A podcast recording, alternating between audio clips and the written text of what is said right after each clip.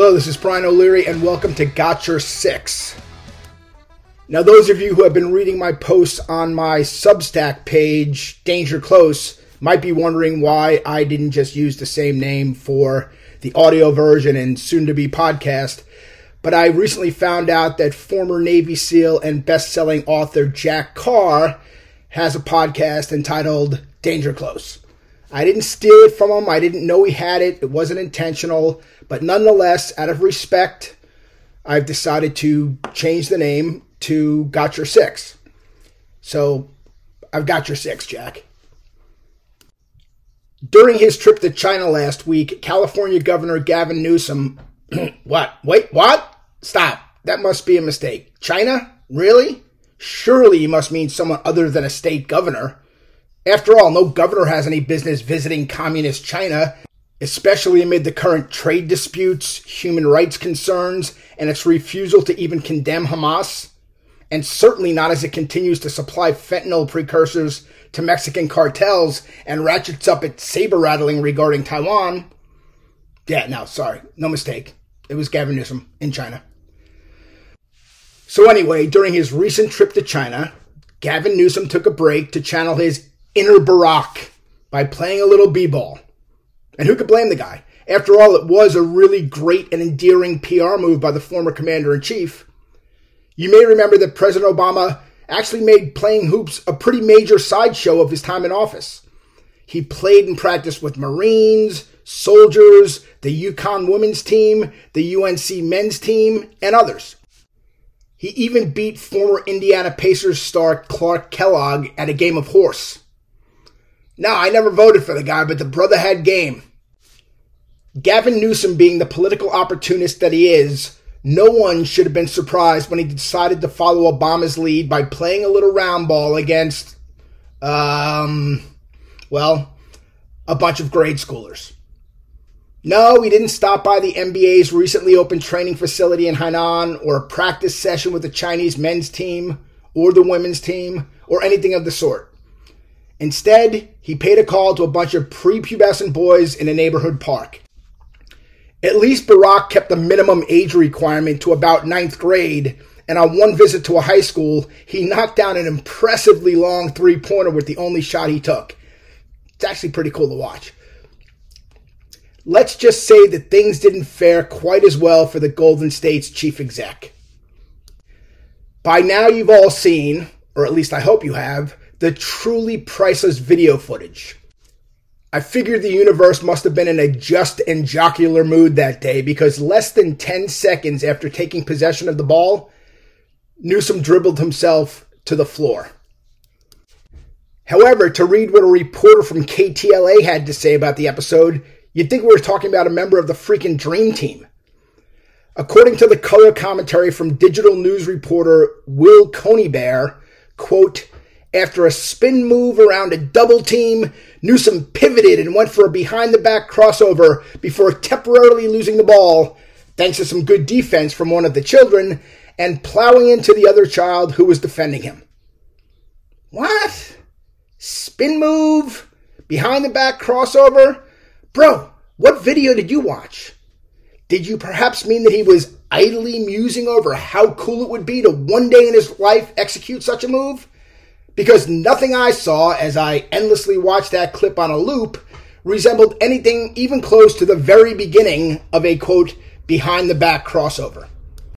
In reality, after twice attempting, unsuccessfully, to spin the ball on his fingertip, he dribbled behind his back once while standing still, then pirouetted awkwardly and began to advance toward the net, dribbling as he did and he literally didn't make it to his third step before collapsing atop an 11 year old Chinese kid, and then, in a desperate effort to smokescreen his ungraceful and quite unathletic nosedive, he aggressively hugged the kid and patted his back, which was arguably not what we'd ordinarily consider acceptable for a grown man to do to a child at a playground.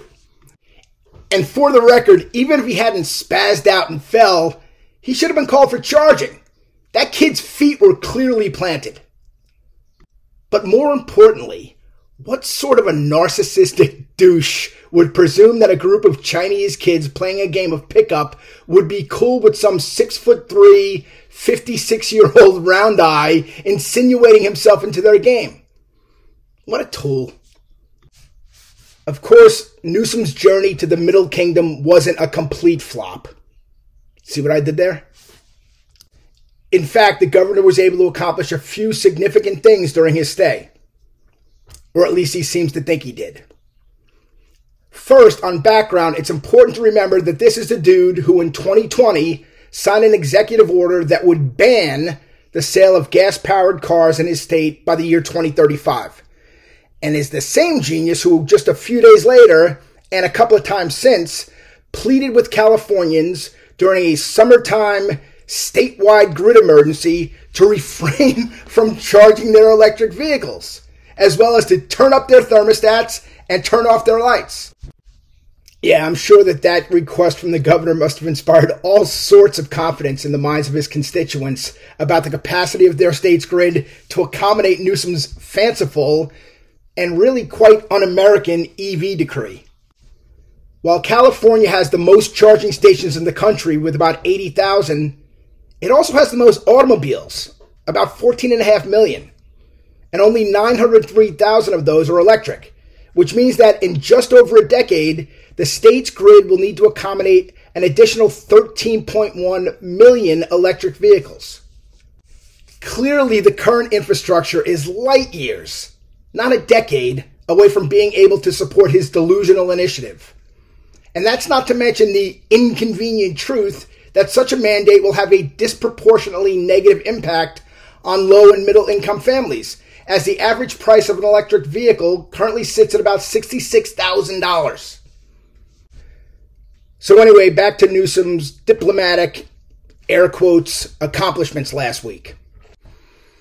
Over the course of his Asian excursion, he signed symbolic and entirely meaningless agreements with the leaders of five Chinese provinces, purportedly aimed at reducing carbon reliance and increasing levels of renewable energy use. He was then treated to what was widely described as a, quote, surprise meeting with President Xi Jinping at the Great Hall of the People on Tiananmen Square. Now, I could go on for days about the fallacy of characterizing the conference as a quote surprise, but for now I'll spare you. Following the meeting, Newsom's office claimed that the governor had raised issues beyond the climate, among them the continued flow of fentanyl precursors, the CCP's imprisonment of a California pastor, and a quote, variety of human rights issues, including Hong Kong, Tibet, Xinjiang, and Taiwan. But here's the thing the meeting took place without a single member of the media in attendance.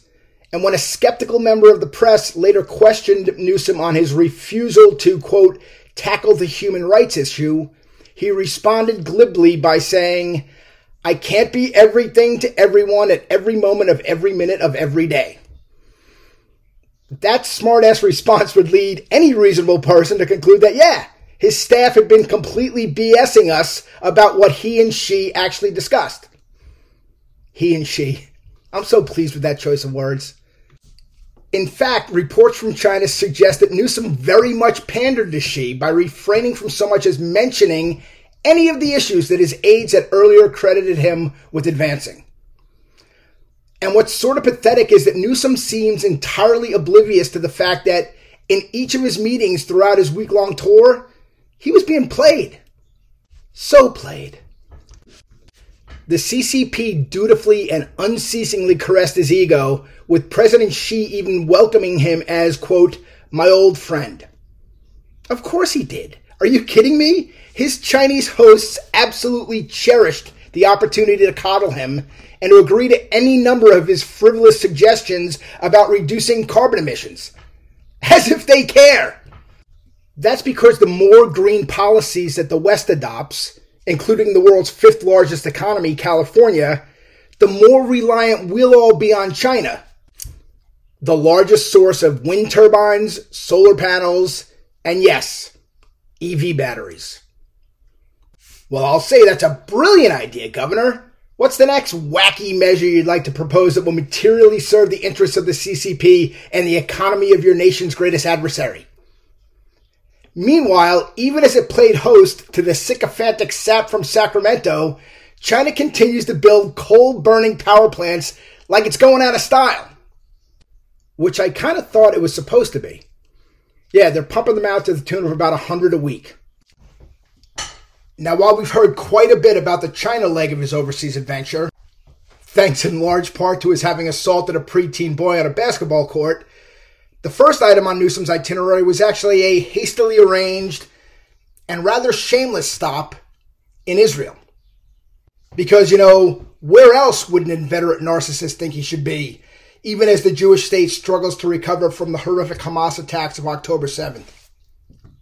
And I think it worth pointing out that just weeks before his performative show of solidarity with the Israelis, Newsom signed a bill prohibiting Californians with concealed carry permits from bringing their firearms into a variety of locations and facilities, including houses of worship.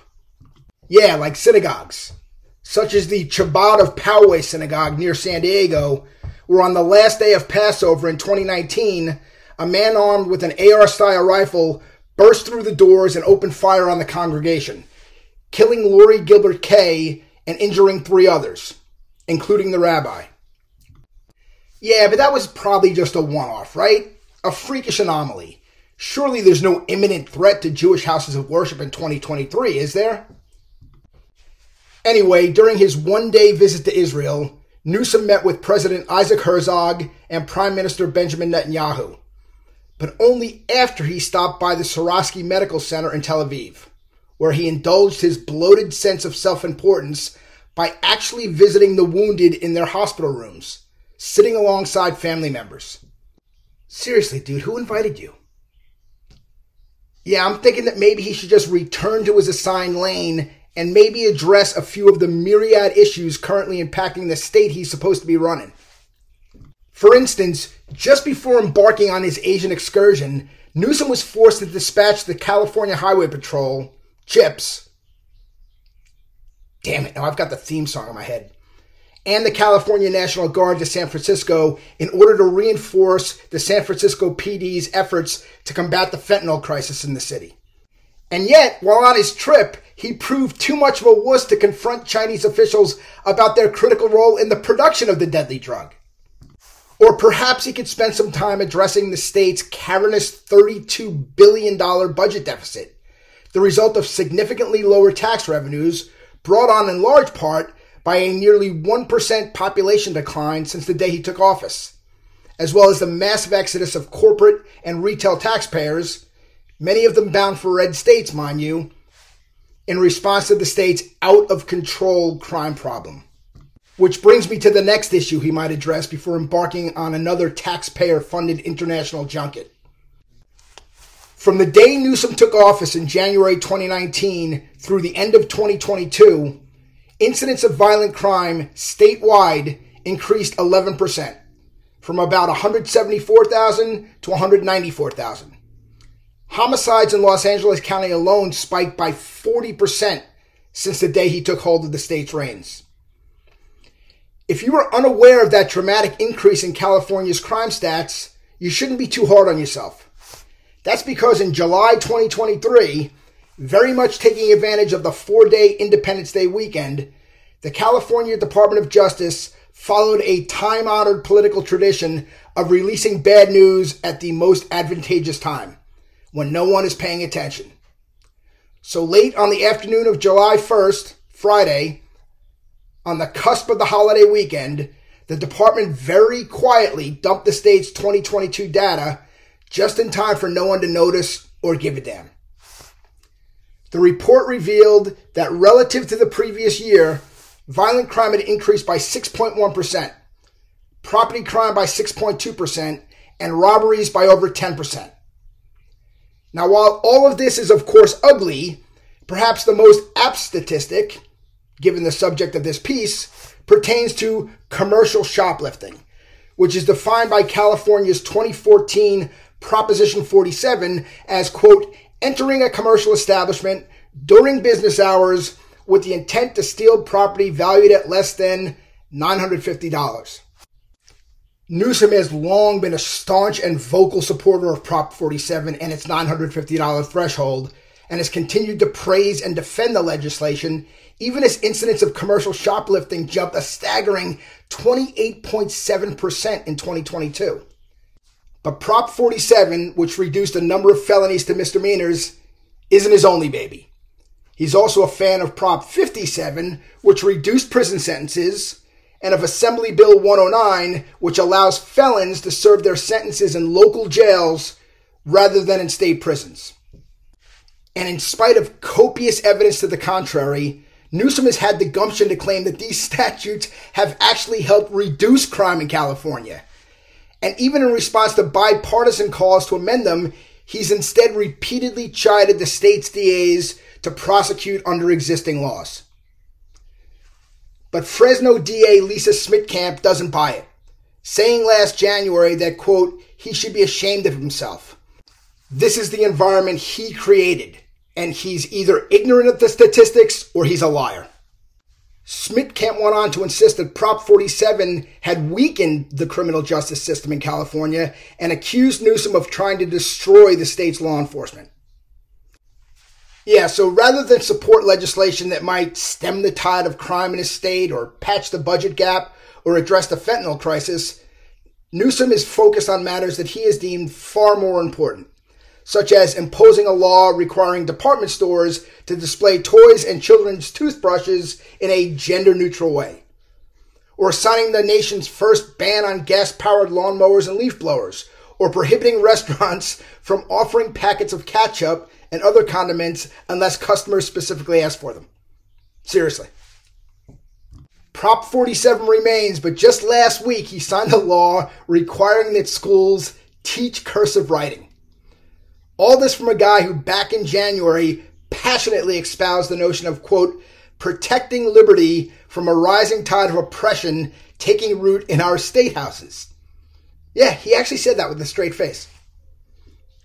And then, just when you thought the guy couldn't be any more slick, gross, and hypocritical, on October 8th, Newsom signed Senate Bill 54, requiring venture capital firms to submit annual DEI reports on the leadership of the companies they'd invested in over the previous year, including information related to race, ethnicity, gender identity, military and disability status, and whether any members identify as LGBTQ+.